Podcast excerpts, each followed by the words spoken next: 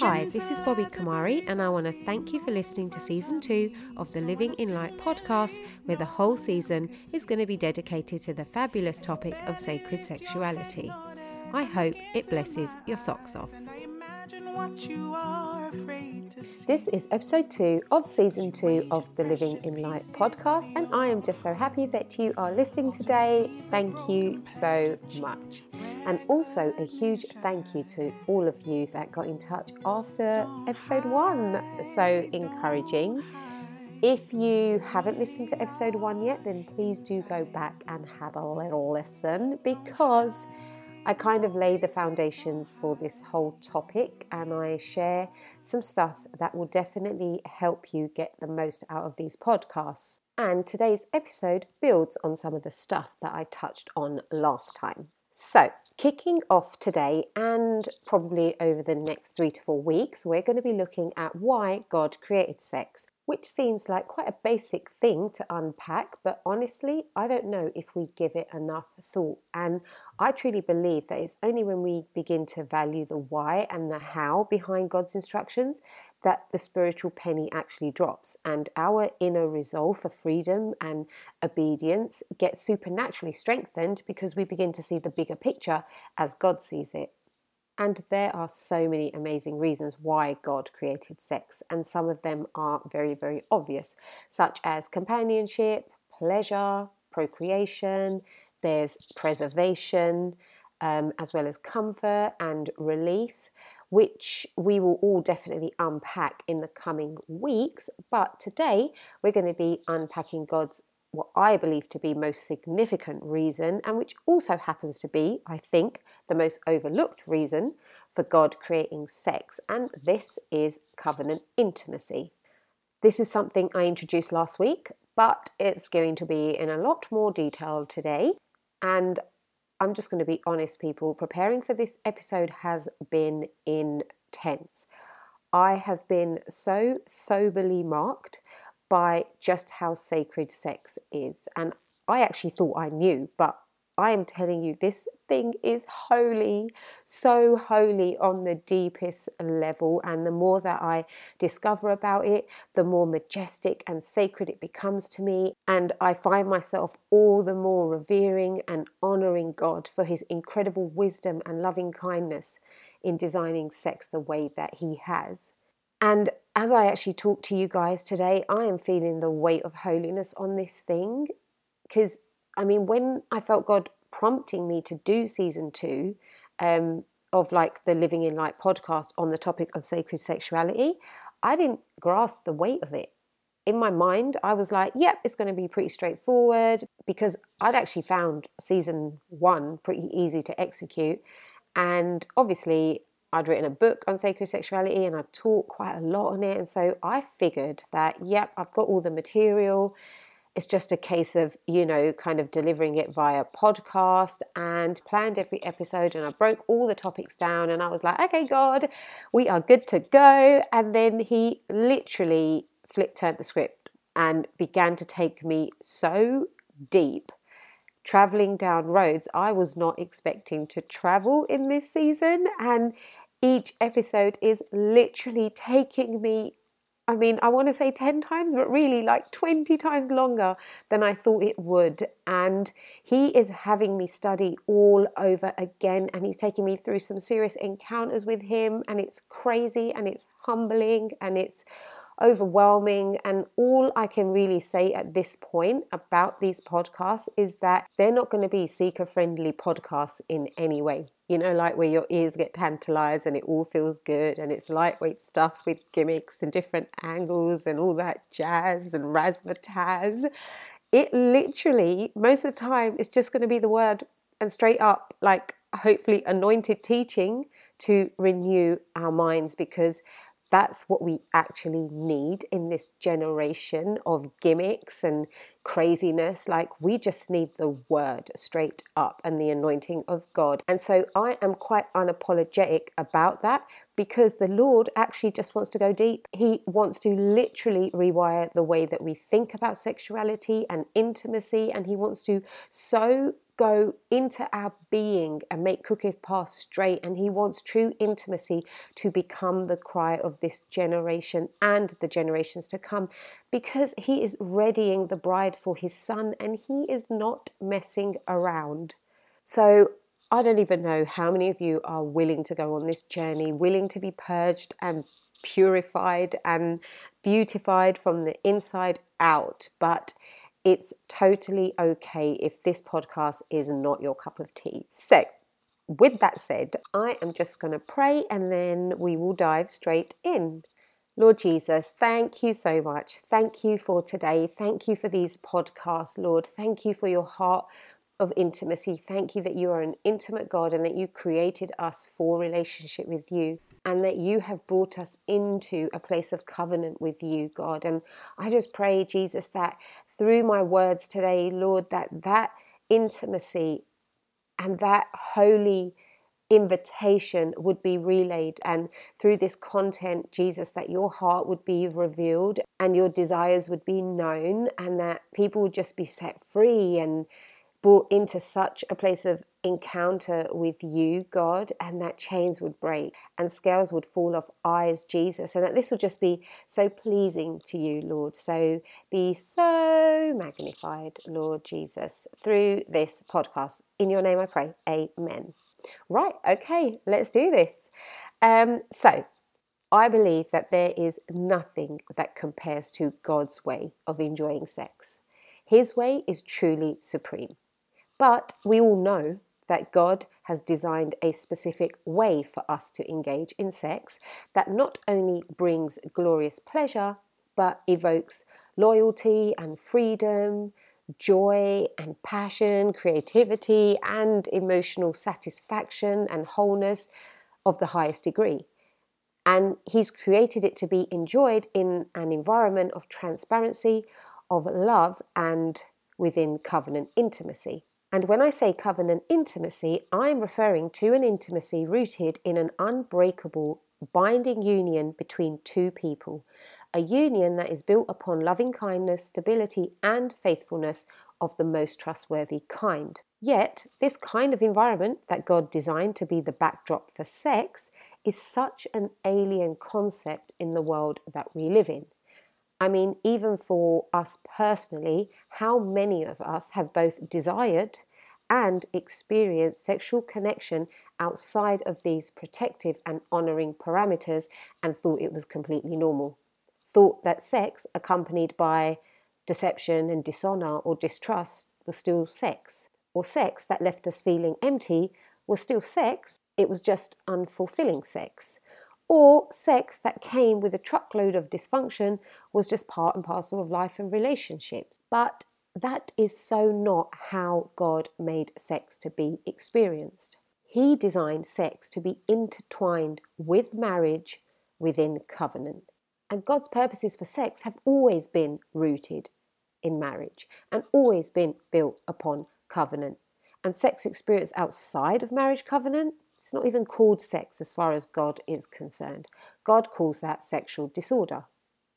In the Old Testament, the Hebrew word for this is zakab, and this is also the same word used to describe animals mating. And in the New Testament, the Greek word for zakab is porneia, where we get porn from. But this term porneia doesn't just cover pornography as we know it, but it applies to every aspect of sex outside of covenant marriage. So this includes masturbation, fornication, sex with someone that you're living with but not married to, sex with someone you are in a long term relationship with but not married to, homosexuality, adultery, paedophilia, looking at someone with lust. Like literally, the whole nine yards come under this caption of porneia. So, what the world deems to be standard sex is, in fact, sexual disorder. It's a violation of God's design, a misuse of sex, which will ultimately only lead to emptiness, pain, and destruction, not to mention the spiritual repercussions that we will experience, but more about that in a later episode. But fundamentally, it will rob us of the kind of intimacy that God's design for sex was created to bring us. And that's what I want to look at today. So, I am going to begin by unpacking Genesis 2:24 for us in the amplified version. So here in this verse it says, Therefore a man shall leave his father and his mother and shall become united and cleave to his wife and they shall become one. So, for a start, this verse shows us that for God, this principle of leaving your parents, then uniting and bonding to your spouse and becoming one flesh, which is in essence sex taking place, is what God considers to be the definition of marriage. So, the act of sex and the environment of marriage are intertwined. Next, we're going to look at the term united.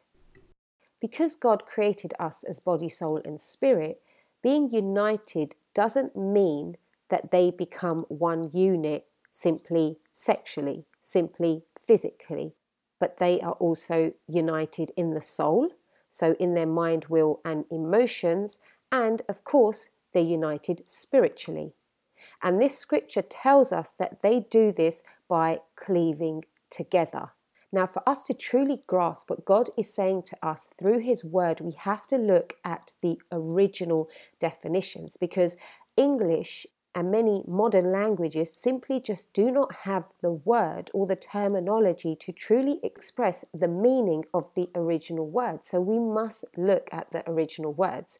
And so the original Hebrew term for cleave, which is pronounced dobak, in case you're interested, means adhere to. And this involves a clinging to, sticking to, staying close, cleaving, keeping close, being glued together, being bound inseparably, pursuing or following closely, joining, overtaking, catching, being deeply attracted to, holding fast, joining together, being steadfast, being loyal to, and bonding together, amongst many other words as well. So, if we bear that in mind, firstly, we see that the way God set this whole thing up was that the guy leaves his family and pursues his wife. He chases after her because that's actually one of the meanings of the word dabak chases after.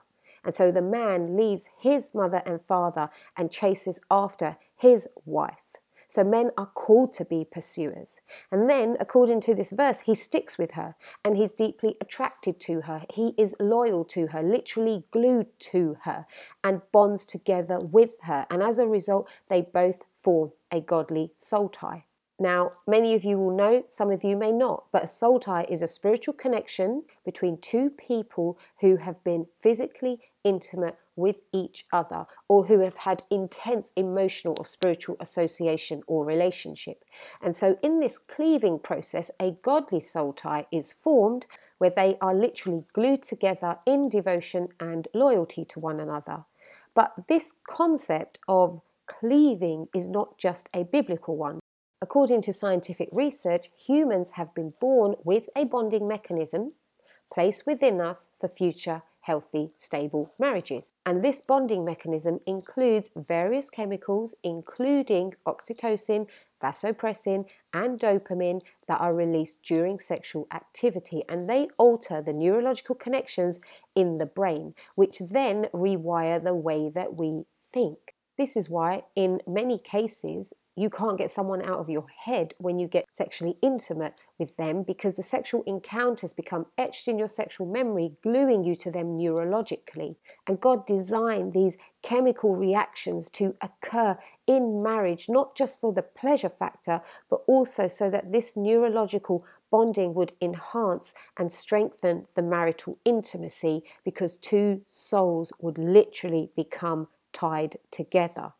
And in marriage, this covenant soul tie, which is taking place spiritually and soulishly and neurologically, is being blessed by the Holy Spirit because it's a union being established before God and it's in union with God.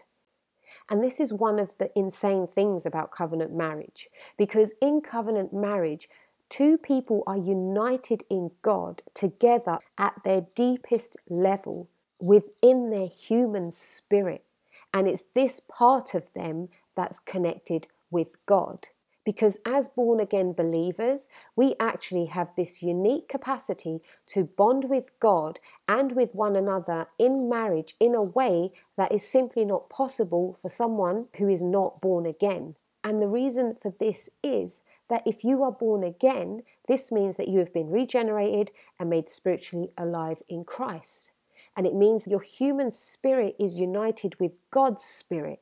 So when a couple whose human spirits are alive and united with God, they are then able to come together at a spiritual level in a way that is simply not possible if your human spirit is dead because the brutal truth is that unless we are born again, our human spirit does not have the capacity to connect with another human spirit at that ultimate level of intimacy because the deepest part of us, which was made to first and foremost connect with God's spirit, is dead until we are born again.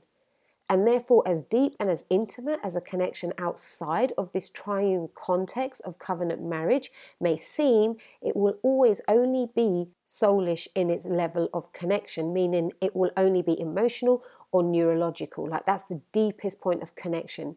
And it simply cannot be a connection at the deepest level of our divine wiring because that can only take place when that part of us is spiritually alive and in communion with God. And I actually recognize this from my own personal experiences in relationships.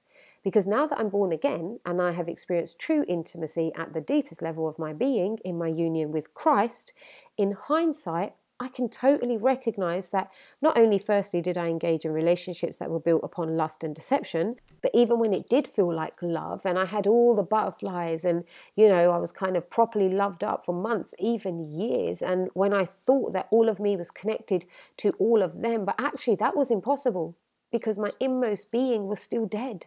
And I was simply a walking corpse cohabiting with someone, thinking I was alive and in love but because I wasn't born again yet, the deepest part of me, my human spirit, wasn't even alive.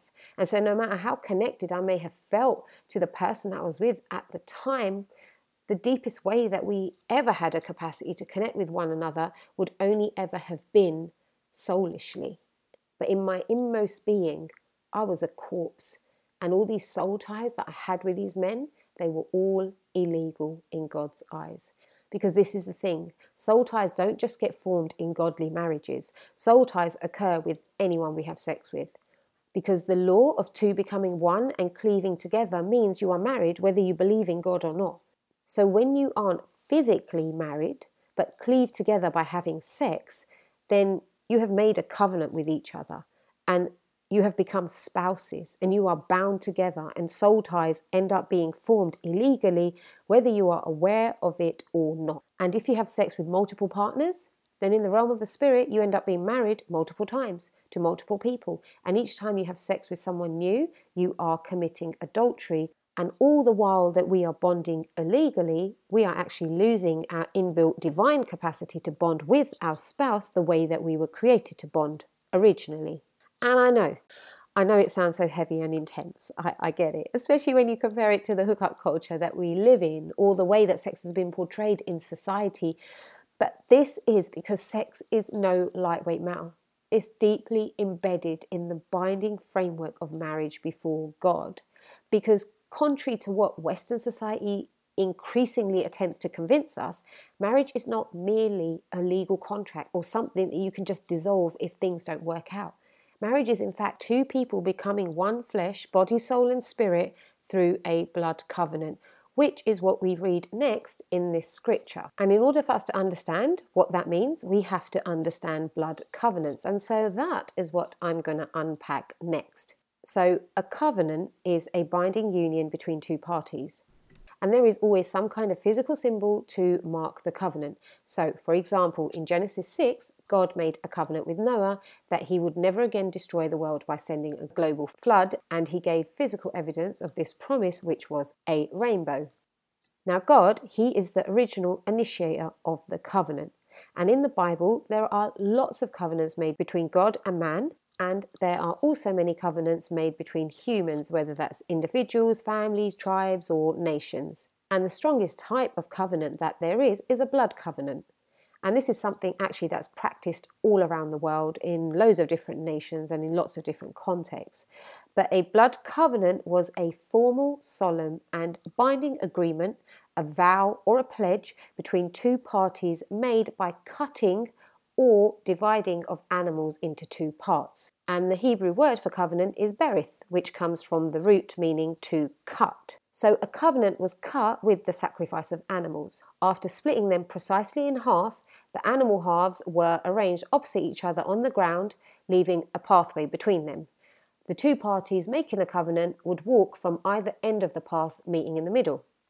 The meeting ground between animal pieces was seen as holy ground, and there the two individuals would cut the palms of their right hands and then join these hands together as they mutually pledged a vow, promising all of their rights, all of their possessions, and benefits to each other. Next, the two would then exchange their belt and their outer coat, and in doing so, they would take some part of the other person's name. So they would exchange names. And cutting a covenant wasn't something that you just entered into lightly. They were and they still are seen as sacred, as binding until death. And they also involve a sharing of all debts and assets. And this is why marriage really is no lightweight thing. It's so much more than a piece of paper or a legal contract. It's an unbreakable blood covenant between two parties. And in this blood covenant of marriage, God divinely designed our bodies so that when two heterosexual virgins have sex for the first time, the woman's hymen breaks and blood is shed. And this is why virginity is so significant. Because this cutting of the hymen and covering of blood establishes a blood covenant between both the spouses and it binds them together as covenant partners in an unbreakable bond of faithfulness, of stability and loving kindness towards each other, where they make a pledge to never leave nor forsake one another. And this covenant of marriage was always designed by God to shadow the covenant that God had with the nation of Israel. And this covenant was known as the Old Covenant, which originally began with Abraham. But in this covenant, the nation of Israel would be God's precious possession. They would represent him as his chosen people. They would be a sanctified, dedicated, and consecrated nation. They would walk in holiness and righteousness. They would keep God's commands. And this covenant involved shedding blood in circumcision of all Israelite males as well as the shedding of blood of unblemished animals when they would have to make sacrifices for breaking the commands. But Israel wasn't just a royal priesthood. God actually betrothed Israel to him as his wife. I know it sounds crazy, but that's what he did, so that he could actually show his loving kindness to this nation in a unique way that would one day open the door to the whole world being invited into a covenant union with him. But in this covenant with Israel, Jehovah God would be Israel's spiritual husband, and Israel would be loyal to her husband, to her maker. And we read about this in Hosea 2 18 to 20, again, amplified version. And it says this And in that day will I make a covenant for Israel with the living creatures of the open country, and with the birds of the heavens, and with the creeping things of the ground. And I will break the bow and the sword, and abolish battle equipment and conflict out of the land, and I will make you lie down safely. I will even betroth you to me in stability and in faithfulness, and you shall know the Lord. And the word know in brackets in this scripture, it says, recognize, be acquainted with, appreciate, give heed to, and cherish. That's what know means. And so God is saying in this scripture to the nation of Israel that I will demonstrate my hesed to you. This Hebrew word hesed, it means steadfast love and mercy, faithfulness, and God's saying that I will demonstrate my Hesed to you and I will make you my wife and we will know each other in spiritual intimacy where you will be fully known by me. You will recognize me. You will appreciate me. You will give heed to me and cherish me. And I will be loyal to my everlasting covenant and my love to you, and with a faithfulness will I keep my promises to you, and I will never leave you nor forsake you. And he uses the word know here, which is translated in Hebrew yada. And this means to know. And it can be a knowing which is as intellectual as knowing the answer to a maths equation, or as we know from the last episode, it can mean to be fully known in the most intimate way, which is actually the context here, being fully known by God being fully accepted, being desired, being seen, being fully recognized, being beheld, being deeply acquainted with, being cherished. And he's saying this to Israel that within this steadfast, trustworthy backdrop of my faithful, loving action, of my loving kindness, of my loyalty, and my devotion to you, know me. Yada me, Israel. Be fully known by me. And this very word yada is God's word for sex. And we first come across this word in Genesis 4 1 when we read about Adam and Eve having sex for the first time. It says Adam knew Eve.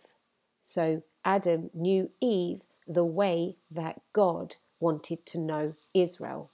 And so God's design for sexual knowing, which is the deepest way a human can be known by another human, was designed to mirror the spiritual knowing that God had invited Israel into, which was the deepest connection that could ever exist, even far greater than marital sexual intimacy.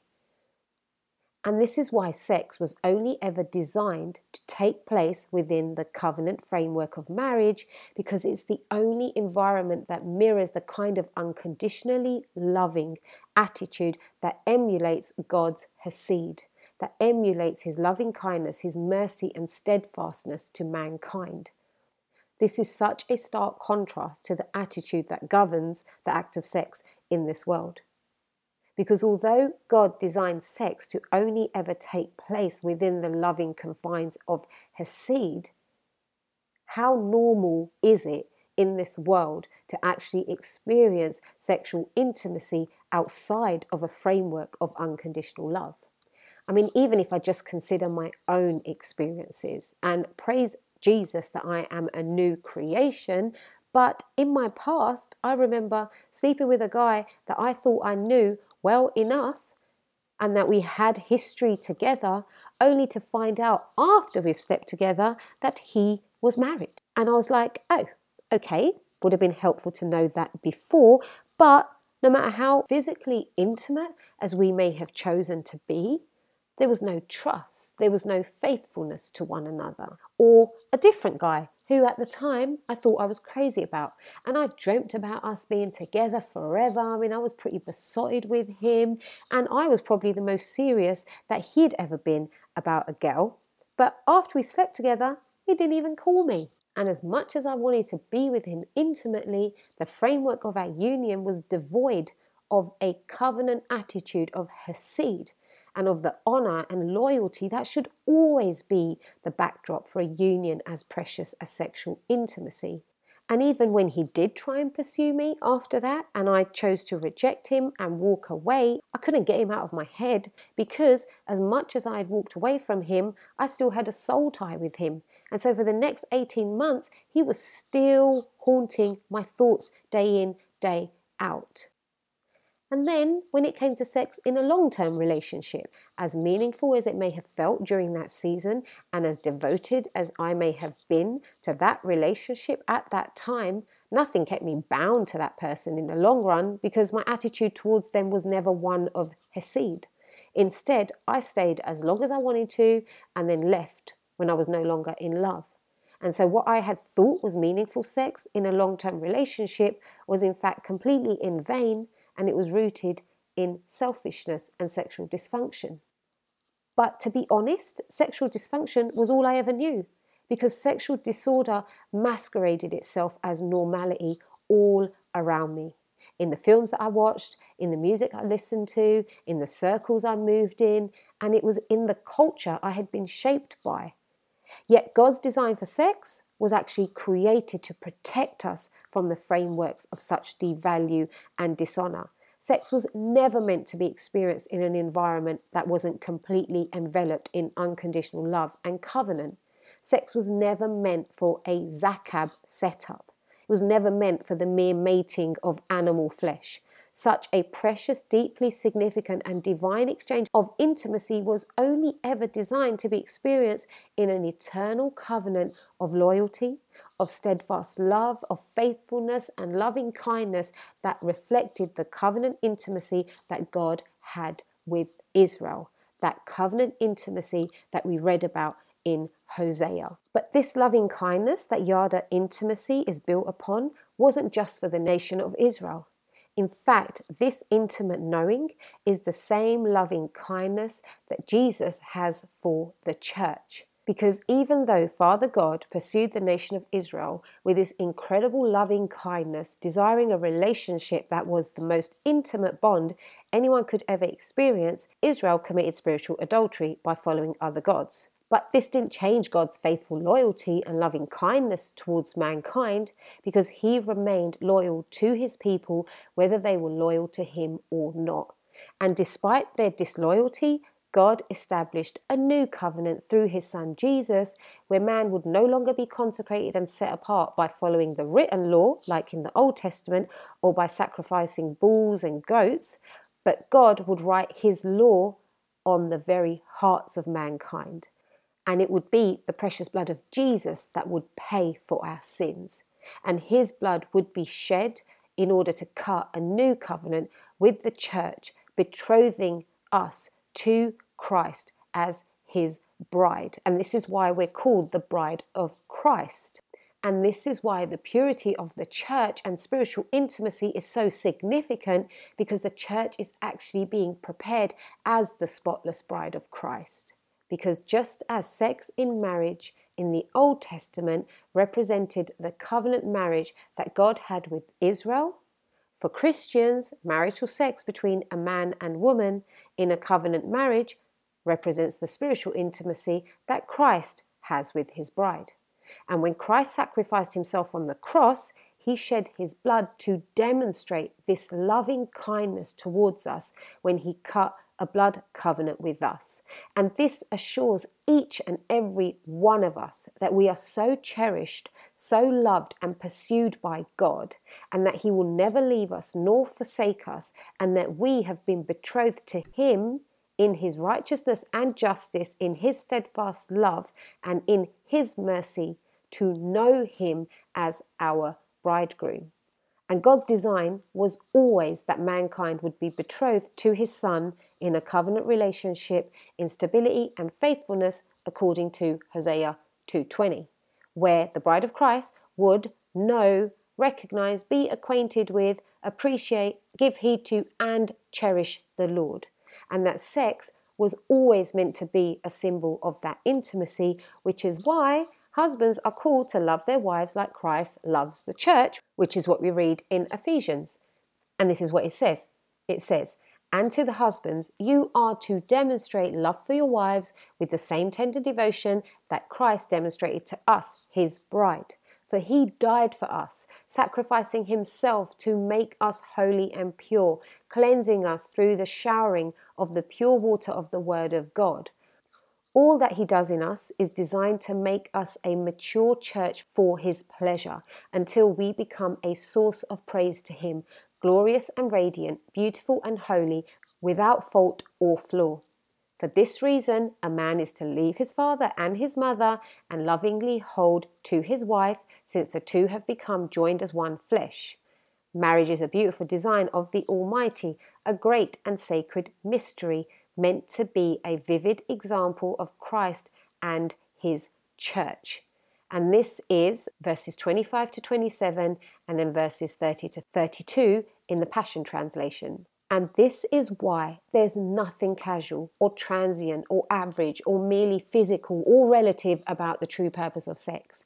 Is so embedded in and symbolic of the blood covenant that Christ cut with us on the cross as a demonstration of his eternal loving kindness towards us. And whether you know God or not, whether you believe this stuff or not, sex is the cutting of a blood covenant between a man and a woman committing themselves to unconditionally love one another in the way that Christ loves his church.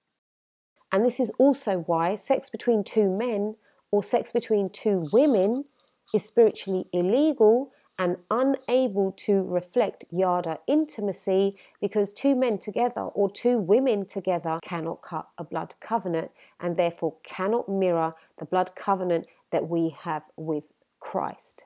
And as some of you listen to this, this might sound ridiculous, all this stuff about the blood covenant. And some might even argue, as I have heard in the past, that this whole idea of a blood covenant being established the first time a husband and wife come together as virgins, that actually many women don't even believe the first time they had sex. And I agree. That's absolutely true. But that doesn't actually change the mechanics of a blood covenant. And that does not change God's original design for sex and the way He designed our bodies to respond to sex. So, whether we acknowledge it or not, whether a woman bleeds the first time she has sex or not, when we have sex with a person, we enter into a blood covenant with them.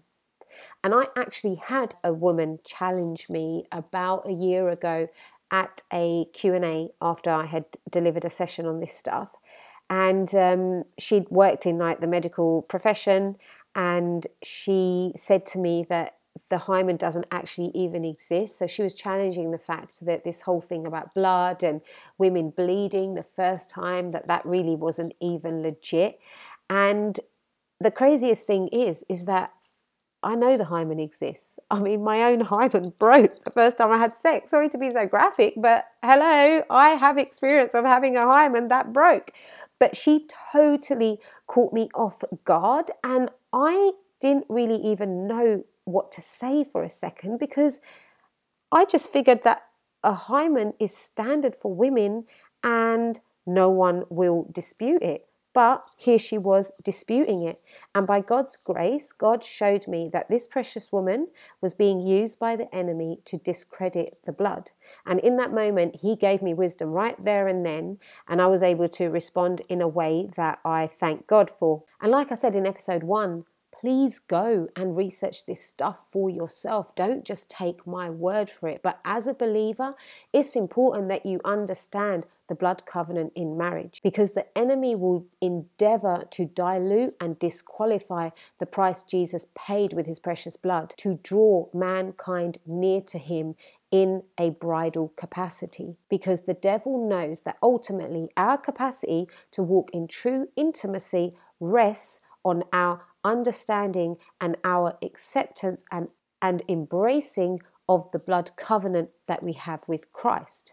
And some of you may even have your own doubts too, which is totally understandable. But I actually want to unpack this to increase understanding. So, to begin with, I can tell you that as someone who not only has her own hymen, but that medically and scientifically, from what I have researched, the hymen definitely exists. And there is, however, speculation about its shape and actual purpose because, aside from the biblical reference to it, many people in the medical profession don't actually know why it's there. And then, of course, there's the fact that not all women do bleed for the first time they have sex if the hymen has already been cut in other ways, like exercise. But consummation of the marriage and proof of virginity weren't some optional barbaric tradition that can be disputed and deleted just because we live in modern times. They were actually significant stages of the whole marriage ritual in the Bible, and even today, they still remain key components in Jewish wedding ceremonies, which is what I'm going to talk about now. So, let me unpack that. The first part of a Jewish wedding was called the ketubah, where the groom and the father of the bride would basically sign a legal document and then the couple was like 100% legally married. Where now, in order for the couple to separate, they would need a legal divorce. So, once the groom satisfied the father of the bride that he had fulfilled the financial legal requirements of the ketubah, a date for the chuppah, which is the sexual consummation bit of the union, would be arranged. And so, for the sexual consummation, the groom would be allowed to come to the home of the bride and consummate the marriage in her house. And then afterwards, he would lead her in a ceremonial procession to a wedding feast at his house. Right, so for the sexual consummation, a wedding bed would be prepared for the couple and there would be a proof of virginity cloth that the bride would lie on during sex. And then this is what would happen. It might sound a bit crazy, but this was standard practice and it still is in many parts of the Jewish community. So the bride and the groom would have a group of witnesses who would actually wait outside or in a room next door while the couple consummated the marriage. And so they would wait for that moment where the marriage had been consummated and it was all thumbs up and so they would then know that the festivities could continue to the next part. And at this point, the groom would also hand the proof of virginity cloth to the witnesses, and the cloth would then be kept by the father of the bride as proof of her virginity, so that if necessary, they could produce the cloth to prove their daughter's virginity if the husband ever accused their daughter of not being a virgin. And this actually used to happen if a husband, for whatever reason, wanted to defame his wife. And this is why in Deuteronomy chapter 2, from verses 13 to 21, outlines the law when it comes to a girl not being a virgin at marriage.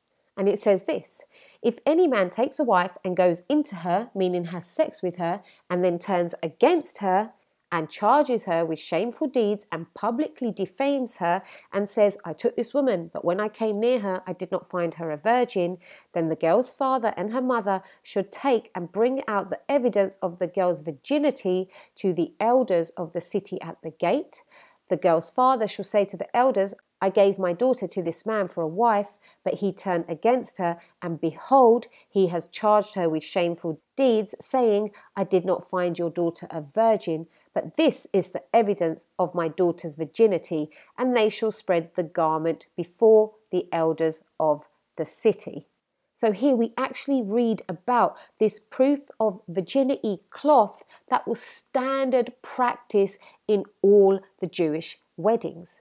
And not only is this virginity aspect of the blood covenant still very much at work in Jewish traditions and just as powerful today as it was thousands of years ago, but Christian wedding ceremonies, even today, are still rooted in the blood covenant, even though untold people don't even know this. And so I'm going to unpack that now so that you can actually see the significance of the blood covenant and how sex being designed as part of the blood covenant is so fundamental to how things are even done today. So, for a start, when it comes to the seating in a church ceremony, family and friends of the bride and groom are seated on opposite sides of the church to symbolize the cutting of the blood covenant. The centre aisle and the white runner represents the meeting ground, the pathway between the animal pieces where the blood covenant is established. And the white runner symbolizes holy ground where the two lives are joined as one by God. The groom entering first. The reason behind that is that Christ, the bridegroom, has sacrificially and lovingly chosen the church to be his bride. The groom entering the church first signifies that he is the covenant initiator. And this is so crucial because whoever initiates the covenant assumes greater responsibility in seeing it fulfilled. So God initiated the covenant of salvation with us and God is still at work to fulfill his covenants, and Christ will soon appear with the sound of trumpets to consummate the wedding with his bride, the church. And then the fact that the father escorts and gives away the bride. In Jewish tradition, it was the father's duty to present his daughter in marriage as a pure virgin bride and as one that says that I have done my very best to present to you my daughter as a pure bride before the bridegroom. And so when the minister asks, Who gives this woman away? The father responds, Her mother and I. And then you have the white wedding dress, which has two purposes behind it. It's a symbol of the wife's purity in heart and life, as well as her reverence to God, but then it's also a picture of the righteousness of Christ that's described in Revelation 19 7 to 8, where it says, Let us rejoice and shout for joy, exulting and triumphant. Let us celebrate and ascribe to him glory and honor. For the marriage of the Lamb at last has come, and his bride has prepared herself. She has been permitted to dress in fine, radiant linen, dazzling and white. For the fine linen is the righteousness, the uprightness, just and godly living deeds and conduct and right standing with God of the saints, God's holy people. So Christ clothes his bride, the church, in his own righteousness as a garment of fine, radiant linen, dazzling and white. And then we have the bridal veil. So not only does the bridal veil show the modesty and the purity of the bride and her reverence for God, but it's actually meant to remind us of the temple veil that was torn in two when Jesus died on the cross. The removing of the veil took away the separation between God and man, giving believers access to the very presence of God. And since Christian marriage is a picture of the union between Christ and the church, we see another reflection of this relationship in the removal of the bridal veil. And so through marriage, the couple now has full access to one another. And then get this joining right hands. The reason a bride and groom join right hands together is because in the blood covenant, the two individuals will join together the bleeding palms of their right hands. When their blood mixed, they would exchange a vow, forever promising all their rights and resources to each other. So, in a wedding, as the bride and groom face one another to say their vows, they join right hands and publicly commit everything that they are and everything that they possess in a covenant relationship. They leave their families, forsake all others, and become one with their spouse. And then we have the exchanging of the rings. So, although the wedding ring is an outward symbol of the couple's inward bond, illustrated with like this unending circle and the eternal quality of love, but it's even more significant in light of the blood covenant because a ring was used as a seal of authority. And when pressed in hot wax, the impression of the ring left an official seal on legal documents. So basically, a couple wearing rings is demonstrating their submission to God's authority over their marriage.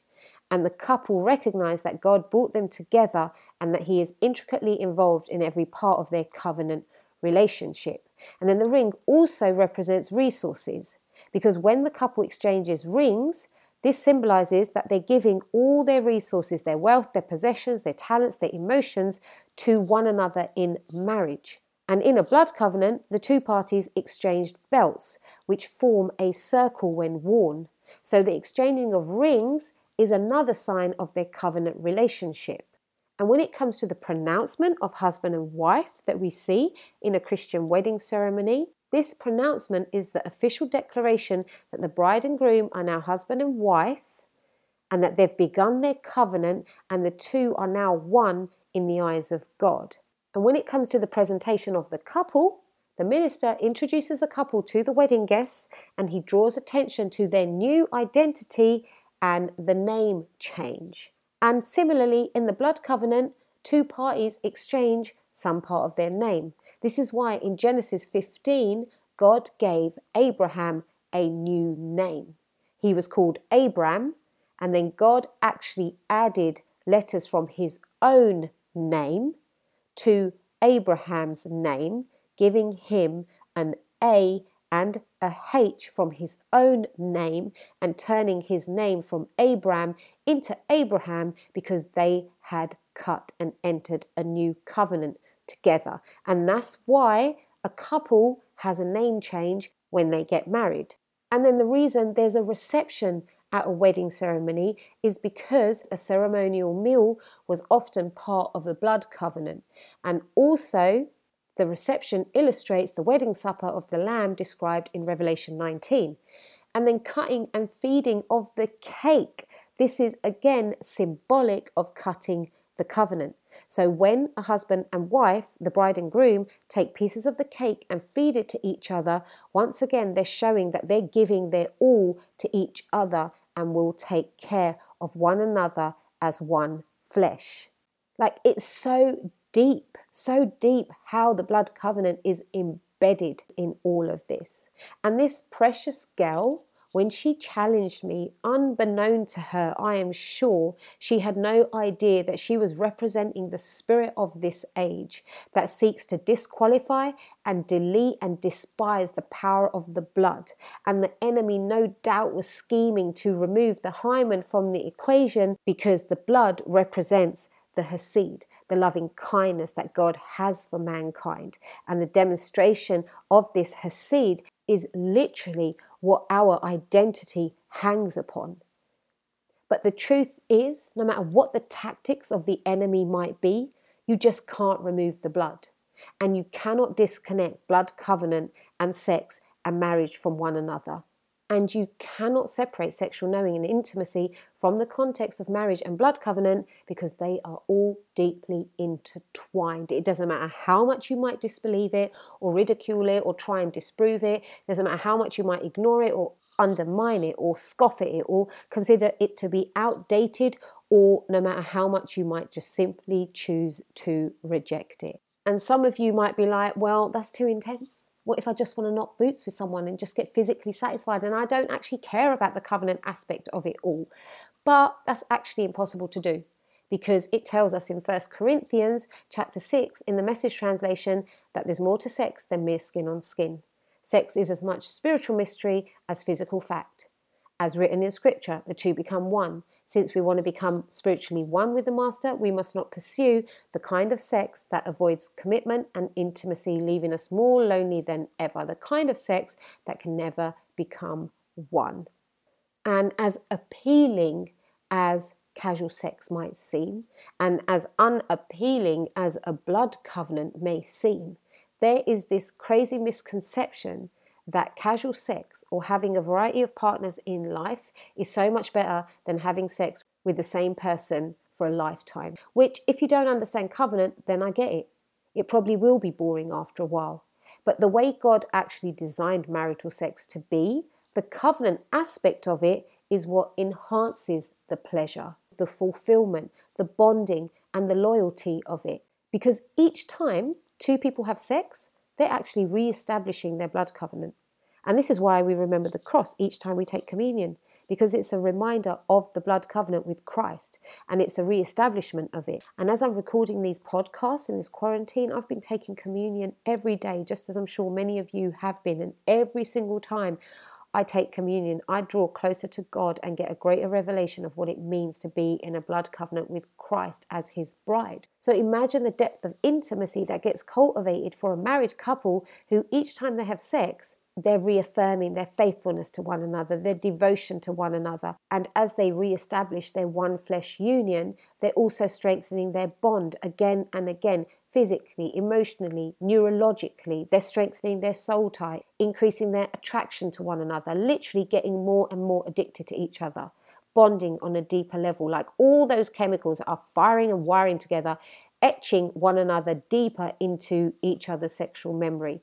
And loyalty is increasing, and pleasure is heightening, and intimacy is being strengthened, and creativity is evolving, and love's getting stronger as you literally remind yourselves of one another's loving kindness towards each other. And so, this misconception that having sex with the same person for the rest of your life would be boring and devoid of variety is such a lie from the enemy. The truth is that we were divinely and biologically wired for loyalty, to be knitted to the one, and the variety and the fun and the creativity and evolving intimacy that permeates every dimension soul, spirit, and body that a married couple has the capacity to enjoy totally blows any kind of worldly, soulish, or counterfeit union out of the water because it simply cannot compare to God's design for covenant intimacy.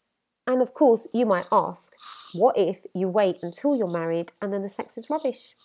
Well, I do understand it is a concern, but it's all good because you've got the rest of your life to grow sexually.